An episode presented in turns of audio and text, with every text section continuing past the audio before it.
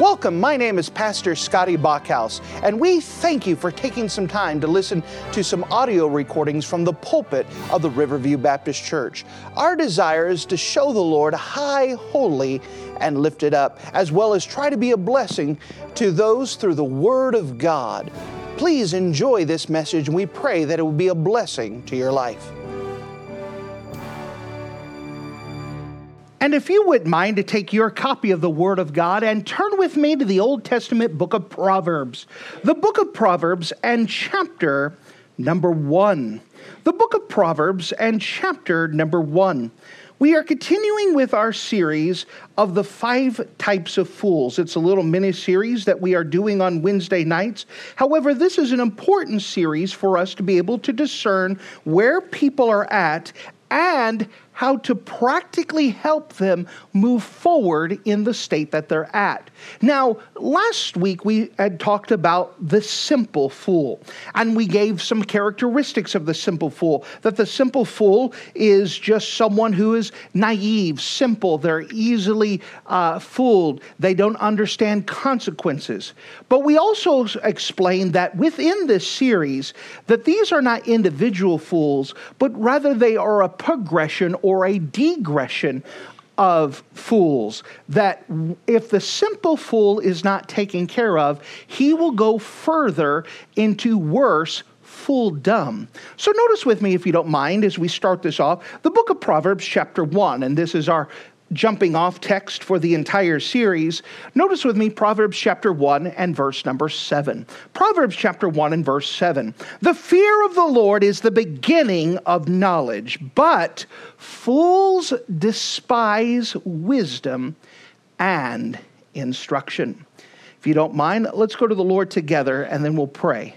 Lord, thank you again for you being a wonderful God. And as we come up to you today, I'm just asking that you would give grace and that you would give mercy, give us understanding, help build this in our minds and our understandings and help us to have a proper application of how to deal with some of these people we have in our lives to deal with them correctly and biblically. Lord, I'm just asking that you would help people to be dead to self for themselves, that they'd be willing to hear and obey, and that they would be able to trust your word among, above all else, because you are a trustworthy God. You know us. For me, I know that I'm very limited now physically, having some health issues. But Lord, you can move beyond that and use me in spite of me, not because of me, and get your own work accomplished. And we're trusting you to do that even now. Thank you, Lord, and please let this be a help to many people. We love you. In Jesus' name we pray. Amen. In the Hebrew language, there are five different words that are translated into our English word fool. And each one of them are going to have a representation of fools that we're going to find in Proverbs. We had the simple fool that we spoke about last week.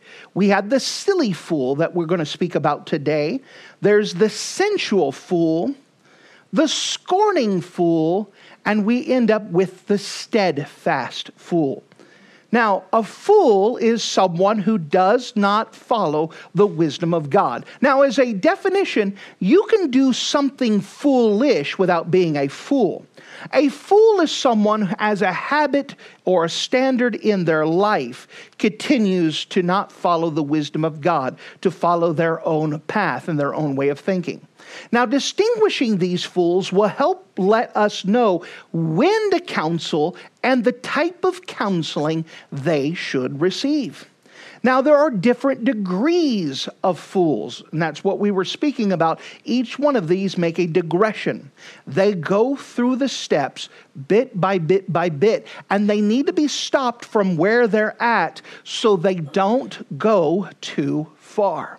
Now, this week we're going to study the second fool, the silly fool. Now, it started off with a simple fool. The simple fool is someone who just doesn't understand that there's consequences, easily deceived.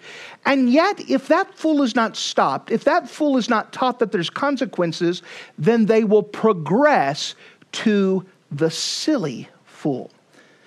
The silly fool, the Hebrew word is evel which we would have our word evil, by the way, evil.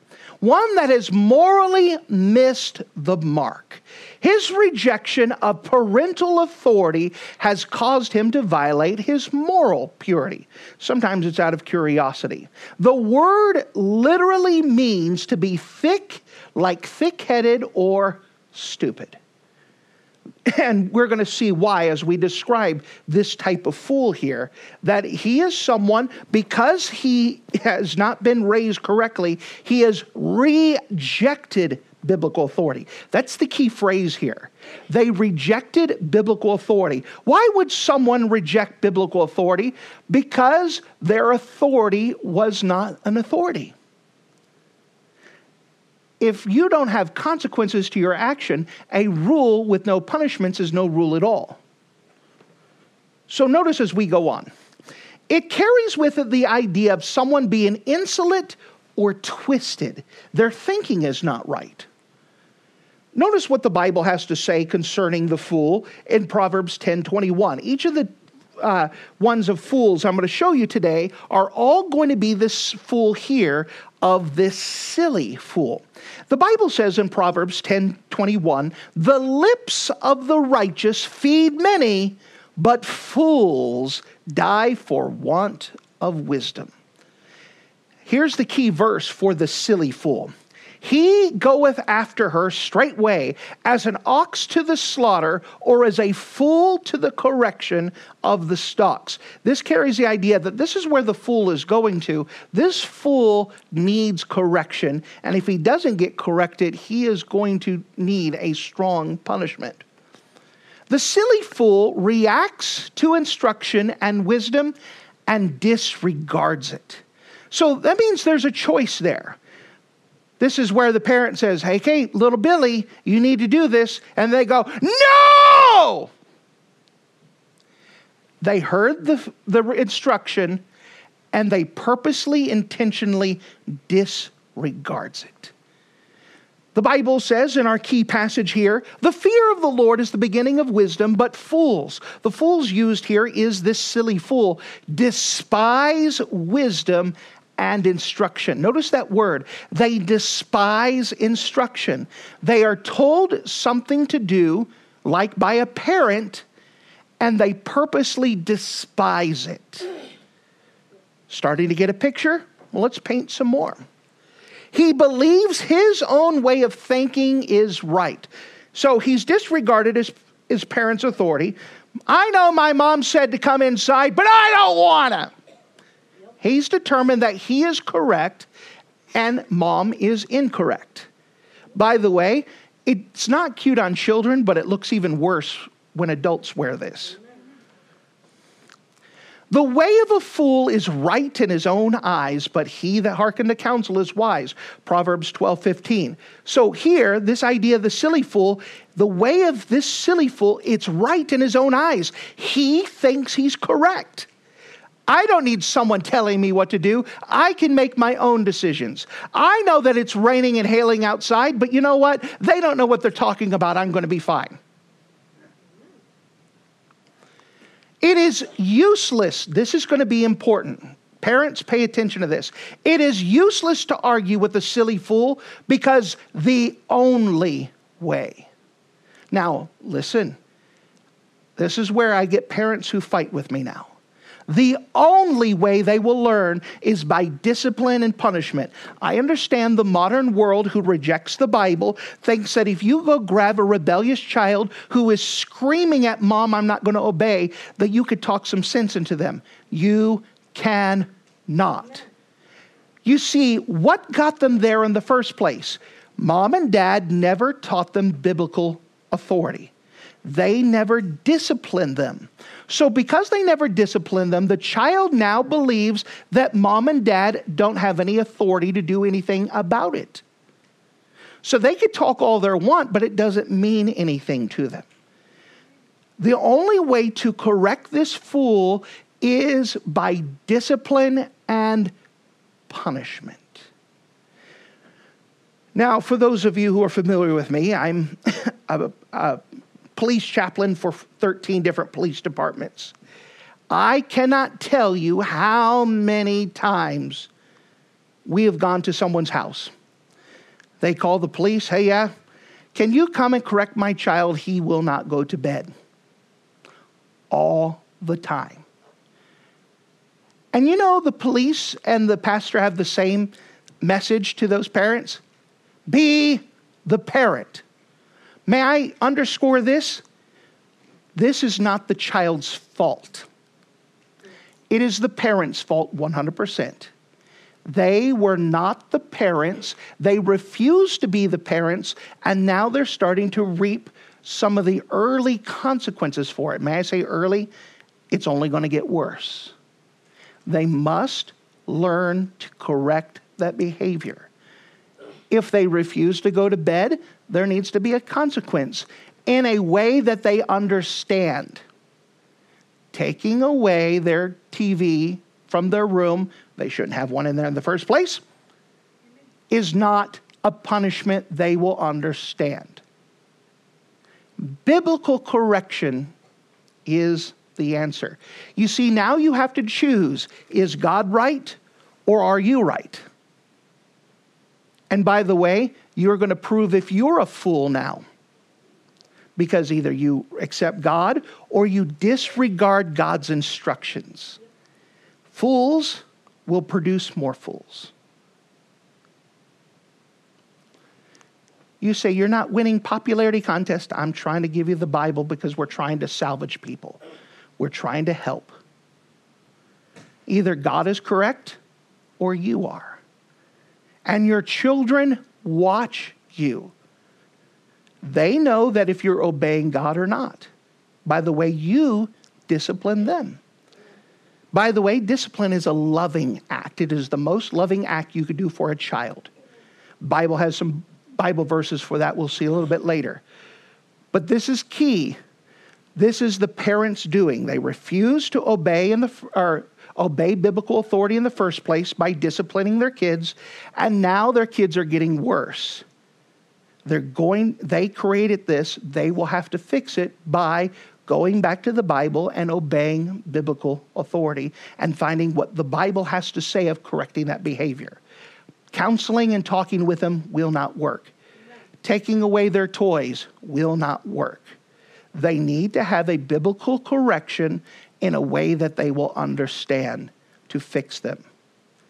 I understand the tone and tenor changes now, but I'm trying to help by showing what the Bible has to say. Let's see what the Bible has to say. Proverbs 29 9. If a wise man contendeth with a foolish man, whether he rage or laugh, there is no rest. Meaning that you want to try to have words with this fool, it doesn't matter what you do. You could pat him on the head, it's not going to fix them. You could try to say, All right, now, listen here, and it's not going to fix them. Whether you try to just put a pacifier in them so they stop crying, or you just give them what they want, or you try to talk them out of it, there is going to be no rest. When things go wrong with this type of fool, notice this, he becomes angry and more damage is done. No! And throw things. This is that type of fool. Notice we're going to have some more characteristics. Proverbs 27 3. A stone is heavy and the sand weighty, but a fool's wrath is heavier than them both. We've all witnessed that type of thing one time or another, where the wrath of some fool, whether it's a child, a teenager, or an adult in this type of fooldom, where they just, their wrath is so heavy and they're letting everyone know the damage they can do because they didn't get their way. Because someone tried to correct them, someone tried to instruct them. The mouth of the silly fool gets them into trouble. This is going to be the Martin characteristic their mouth. They're going to hear biblical authority, and with their mouth, they're going to let everyone know that they disagreed with it. Whether it's yelling, fighting, whether it's smart aleck comments, whether it's, you don't know what you're doing. We've all seen this type of thing. This is this type of fool. By the way, the fools get worse from here. This is still correctable level, by the way, and it needs to be corrected. It is the distinguishing characteristic of the silly fool. Their mouth is this distinguishing characteristic. See what the Bible says. Proverbs 20, verse 3. It is an honor for a man to cease from strife, but every fool will be meddling. Wise men lay up knowledge, but the mouth of the foolish is near destruction. Proverbs 10, 14. Their mouth causes a lot of destruction Again, we're talking about their temper. Because they were told no, because they were told they couldn't do something, because someone tried to correct their behavior, their mouth is now announcing that they are a fool. If the silly fool would just close his mouth, he would improve the situation and people's opinion of him. There's an old adage that said that you could let people believe you're a fool, but please don't open your mouth and prove it if, if this fool would just learn to shut their mouth, we, we understand that. People can disagree without using your mouth and throwing a fit. And again, they don't realize it because it's all about them. They don't care what people think about them. But people have an opinion watching them throw a fit, and it is not a favorable opinion. Proverbs 17, 28. Even a fool, when he holdeth his peace, is counted wise. He that shutteth his lips is esteemed a man of understanding. That goes with that same adage I just said. That even a fool, when he holds his peace, he looks wise. He let him open his mouth, and he's going to prove that he was a fool. The silly fool characteristics. So let's cover these characteristics here. The silly fool, he seeks for a good time. What does that mean? He's just looking to what pleases him at that time, right thing. So come out, come inside. It's hailing outside. No, I want to be outside. He doesn't realize there's consequences, doesn't realize someone's trying to help them out. All he cares is about is that you're ruining his good time. He doesn't want to come inside. He's having a good time outside. You could apply that to whatever situation, but that's all they want. Well, I want people to leave me alone. Why are you trying to take away my fun? Why are you trying to keep me from enjoying myself? Again, children can become this type of fool. Teenagers definitely end up to this type of fool if they're not raised correctly. And then young punk 20 year olds. We work with some of them, don't we? but they're just seeking to have a good time and they get upset if someone tries to take away their good time by making them do something or come in or correcting a behavior. they have fun breaking the rules. Now, sometimes this isn't that apparent, but you don't need to be outside, and then all of a sudden they're outside. They enjoy breaking the rules. Why? Because there's no authority over them. Nothing's going to happen to them. They enjoy pushing the envelope to see how far they can get before mom and dad snap, before mom and dad lose their mind. Let's see what we can do to push that envelope that teenager trying to push the teachers. What can I do in class before the teacher finally has a stroke? That 20 year old, let me see how much I could get away with before the boss just finally has enough and they're not going to do anything to me. And we're living in an age where people can't get fired for anything except for murder. And we watch this where they take full advantage to push the envelope and break the rules on purpose because nothing's going to happen to them. And they enjoy it. They enjoy pushing that envelope. By the way, as we all know, we live in a country full of fools right now. We witness this. This is why this is such a necessary idea that we need to do. We need to uh, understand where people are at and how they got there.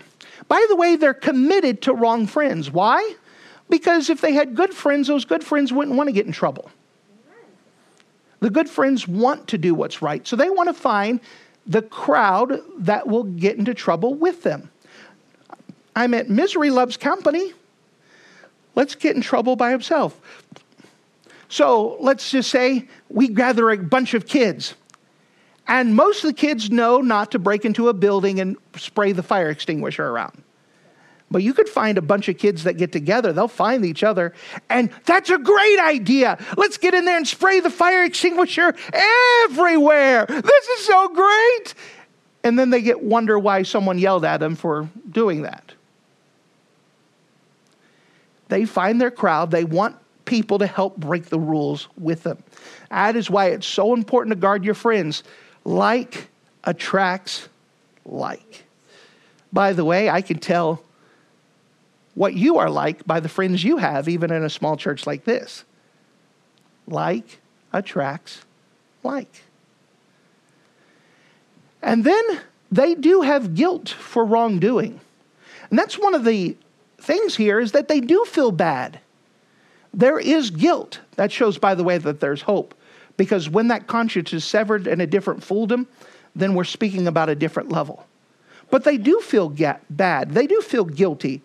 They will, man, ugh, I made mom mad. I can tell that she's mad. Ugh. There is a little guilt. Maybe not enough to change it, but there is some guilt. And they feel bad. So now they're miserable because they did wrong. So these are the characteristics. What about the treatment? How do we work with these types of fools? Well, first of all, train them to be a giver and not a taker. Remember that this type of fool thinks that everything revolves around them. Everyone should give me stuff. I'm entitled. I deserve this. I we need to teach them how to be a giver. Teach them how to give to the Lord, how to give to others. And by the way, not give and then take it back later. Once you give it, it's no longer yours. You gave it away. You gave it away freely. Teach them to be a giver. Again, we live in a society that it's all about all about me, all about me. Take, take, take, take, take. We need to teach people how to be a givers. So this type of fool you need to teach them how to be a giver. Instead of giving them more stuff, teach them how to deal with less stuff and how to give away, how to be kind to someone else other than themselves. Inform parents of misdeeds. Now, this is going to be key. We cannot deal, if you could forgive the term, spank other people's kids. I understand I grew up in the time in the South where neighbors were all had permission to do so, but we've gone a long way from that. By the way, it's not proper. Always go through biblical authority. If you are not in their authority, you go tell their authority. You said, but their authority may not do anything. I understand that, and that's the problem we have. But it's if you're not in their direct chain of command, not yours. You go tell someone's authority and allow them to have the responsibility to deal with it. We cannot fix someone else's problems. It's not proper and it's not right, and they will not learn respect for biblical authority if biblical authority won't act like biblical authority. By the way, that's why we're training you. That's why we're teaching you now. That's why we have classes on the home. That's why we, we're trying to train because we know that homes are a mess today the Bible speaks about. In fact, turn with me, if you don't mind, to the book of Titus, chapter number 2. Titus, chapter number 2.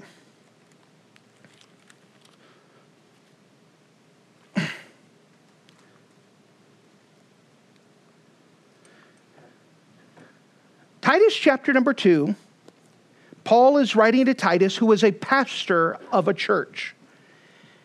And he is giving instructions to the pastor of the church of how to deal with things in the home. Notice, if you don't mind, in verse number one for a good running start Titus chapter 2, verse 1. But speak thou the things which become sound doctrine, that the aged men become sober, grave, temperate, sound in faith and charity and patience. That the aged women, that means not old in, in years, but older in maturity so those who are mature in the Lord, likewise, that they be in behavior as becometh holiness, not false accusers, not given to much wise, teachers of good things, that they, who's this they? The aged women, the mature women. Notice whose responsibility it is to teach others in the home. It's not the pastor. Notice it is the aged women are to teach the younger women. Notice, what are they supposed to teach them? Now, by the way, this is why we have discipleship. This is why we do other things, because the home's a mess. And one thing you find out that when you have a child, they don't come up with an instruction manual coming behind them. So, where do they learn? These things you, you almost want to say that, well, I'm automatically going to know to, how to be a mother. You will not. You need to be taught. What do they need to be taught? Notice this that they be sober. This idea sober carries the idea to take seriously. They need to take seriously the role of being a biblical authority. So many mothers laugh at their kids when they're doing wrong, and that is evil that harms a child. It makes the child think that what they're doing is right. A mother has to be able to say, no, we're not going to laugh about this. This is a serious thing. And they need to, the kids need to see that this is a serious matter. We're not going to laugh about it. We're going to take this seriously. To love their husbands. You say, but they're young and in love. Yeah, that word love means something different than what Hollywood says. The idea of love carries the idea of commitment, of making, I'm going to take responsibility, it carries the idea I'm going to respond properly. What do you mean? I'm always going to love him. Don't you understand how handsome he is? Great. Well, every guy, let me tell you a secret if you never figure this out, puts on a salesman version. That when they're courting the girl, they take showers. Uh, they put on clean clothes. They even might use deodorant every now and again. And then you get married and you find out that he's a slob. His socks are laying around, and those socks are actually standing on end because he's wore them for so long, and now he's taking them off, and they stand up on their own, and and he leaves his underwear all over, and then he, he you know, it's hard to love someone like that. They need to be taught how to love the unlovely. That has to be taught. It's not automatic. By the way, that's why we have a high divorce rate because the feeling goes away quickly. And then when you don't have the feeling and you're looking at the slob, you go, What do I do with this? They need to be taught how to love their husbands, that they may teach the young women to be sober, to love their husbands. Notice this to love their children. Oh, I love this little bundle of joy. Again, we're not talking about feelings now. We're talking about if you love your kids, you will correct them. The Bible says this in the book of Hebrews about God to us that when we get saved as Christians, that God doesn't say, All right, now that you're saved, you do whatever you want, you're still going to heaven. When we get saved, we also get a brand new father who will, by the way, take us outside the woodshed when we need it. He will not allow us to continue in sin. If we love our children, we will correct them. That needs to be taught. Because again, they don't come with the instruction manual. How do I correct my child? Most people don't know, and that's why they need to be taught. Again, we're not trying to say something mean. There's plenty of people who are well intentioned who have never been taught. It doesn't mean that they're evil and mean, they just need to be taught.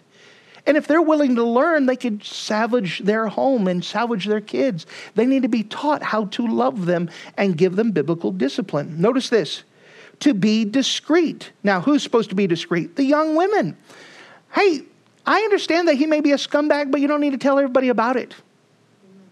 To learn to be discreet, there are things that need to be talked about, and there are things that don't need to be talked about. This idea of discreet carries the idea of a thin ribbon, to be able to know what to say at the right time, at the right place, with the right people. We don't need to go tell everyone, and all right, Sunday school class, adult Sunday school class, do you have any prayer requests? Can you pray that my husband stop being a jerk? Not the right time. All right? you know what my snot nosed kid did this week? Not the right time. Does it make sense? They need to be taught to be discreet, need to be taught how to be chaste. This carries the idea of how to carry themselves well. You need to carry yourself like a mother, like a parent. So many pa- pa- uh, parents want to be their kid's friend. You cannot be your kid's friend all the time, but you have to be the parent all the time. Now, if you raise your kids right, you'll get along with them later on. But at the beginning, you need to be the parent first. But but they're not going to like me. No, they'll love you if you correct them correctly. But they need to be taught how to that. Chaste, keepers at home. So many people want to neglect their home. Now, we're not just talking about housework.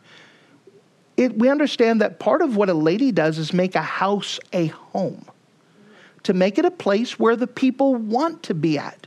You should have a type of place where the neighborhood kids feel welcome to come, where they feel safe to be there. Not because they feel like they can get away with anything, but they feel like they're going to be loved because there's rules, there's things here. They actually care about where they're at, what they're doing, what's happening in their life. Notice this how to be keepers of home, how to be good. You say, well, I automatically know how to be good. No, we don't. You have to be taught how to be good.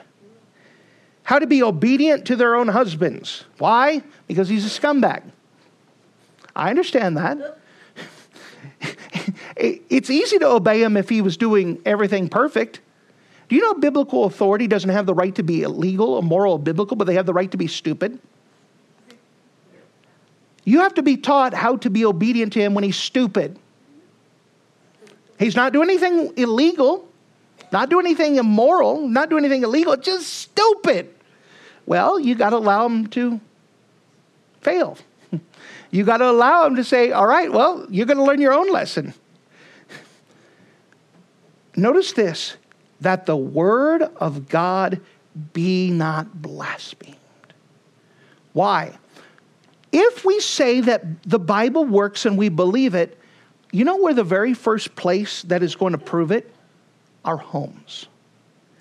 If our homes are not in order, then, then we're saying that the Bible doesn't work.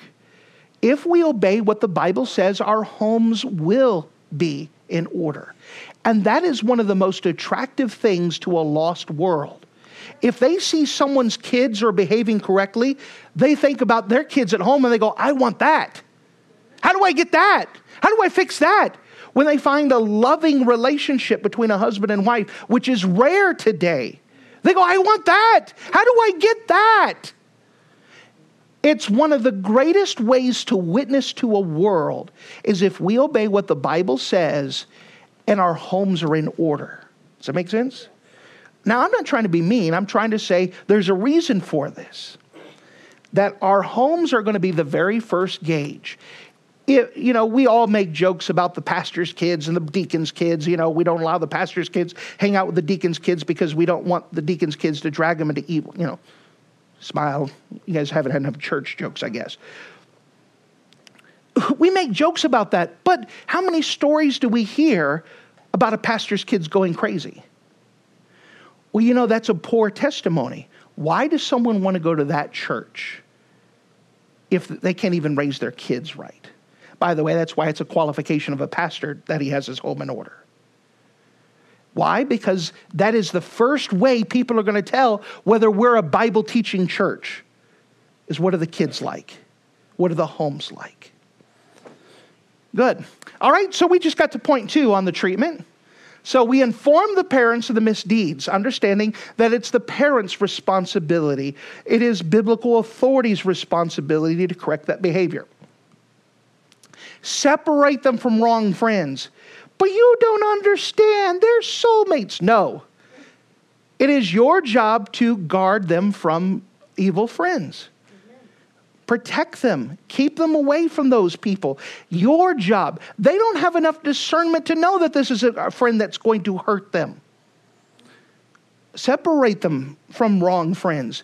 No, I'm sorry, little Billy cannot come to this house anymore. But you don't understand. I don't have to understand. I'm the parent. I see something you don't. By the way, you could try to explain it to them, but they'll never understand. If you're the parent, though, you're guarding them. And then help them to get a clear conscience. Remember that they are convicted about wrongdoing, they feel guilty about doing wrong. So, how do we teach them? We teach them how to ask forgiveness of God. We teach them about salvation. We teach them about forgiveness. We teach them that we love them. By the way, part of biblical correction. We'll have a whole lesson in that in our Proverbs series coming up, where we'll actually explain and demonstrate biblical correction. But part of that biblical correction should end up with, I forgive you, and we're never bringing this up again. Teaching them that how we could forgive them, how we could ask for forgiveness, how we could pray, how we could be cleansed, how we could set this, and it can never haunt us again. Aren't you glad that God doesn't bring up our sins over and over and over? He deals with it and takes care of it. And we need to teach them how they can have a clear conscience. And we know that the goodness of the Lord bring it to repentance. If we show them that God still loves them and God still wants them to be close and that they can get close to God by confessing their sins, the Bible says in 1 John 1 9 that if we confess our sins, he's faithful and just to forgive us of our sins and to cleanse us from all unrighteousness. We need to teach them how to have a clear conscience. So now we have application. So we talked about specifically the fools, but let's just check ourselves. We're not accusing you of fooldom, but we are asking some questions. First of all, are you a teachable person? Remember, this type of fool is not teachable. That's why you can't counsel with them. They are not teachable. Are you teachable? Can you be taught? Or are you a type of person that you throw a fit if someone tries to correct you? Which brings us to the second thing are you rebukable? How do you handle rebuke? You can tell a lot about a person by how they handle rebuke. A teachable person, if it's pointed out that they, there's something wrong in their life, we understand nobody likes to be rebuked, all right? But you should get to the place where you are thankful for rebuke because people see something in you that you don't see in yourself. And if they point it out, you'll be glad to fix it because you don't see it in yourself. Now, these are characteristics that if we're making an application, remember that the fools despise wisdom. But those who are wise will seek after instruction, seek after knowledge. If I'm doing something wrong, I want something to tell me. If I have green in my teeth, I want someone to care enough for me to tell me I've got green in my teeth, to point out that I've did something wrong. If I'm saying something in a wrong way that's hurting people, I may not know it. Maybe that I grew up in a different culture. Someone needs to pull me aside and say, hey, you know what? You shouldn't use that term. People don't, well, thank you. I didn't know that. I was saying it out of ignorance. Does it make sense? How do you handle rebuke? Are you teachable? Do you allow people to say, you know what, this needs to be fixed in your life? Or do you go, I don't care what you say, I do it my own way? It doesn't look good when an adult does it. Are you teachable? Are you rebukable? Can someone come up to you right now and say, you know what, you don't see this, but what you're doing is really wrong? Will you take it? Or you find some way to excuse it, laugh it off, shoot the messenger. He doesn't know what he's talking about. What is he doing? Business. Are you teachable? And are you rebukable? Thank you for listening to this audio message. This is Pastor Scotty Bachhaus, and I encourage you to take this information that you just received and make a specific decision to follow after the Lord. If you don't know Jesus Christ as your Savior, let me beg you to take the time to receive Jesus Christ for the forgiveness of your sins. If you are saved, I encourage you to make a decision in your life to help you get closer with the Lord. If there's anything specific we can do to be a blessing or to pray for you, we encourage you. Look us up on the internet at riverviewbc.com. Once again, that's riverviewbc.com. Or if you would prefer to call us, you could give us a call at area code 920 530 6308. Once again, that number is 920 530 6308. If there's anything we can do to be a blessing or an encouragement to you, please let us know. We would love to make ourselves available. Thank you.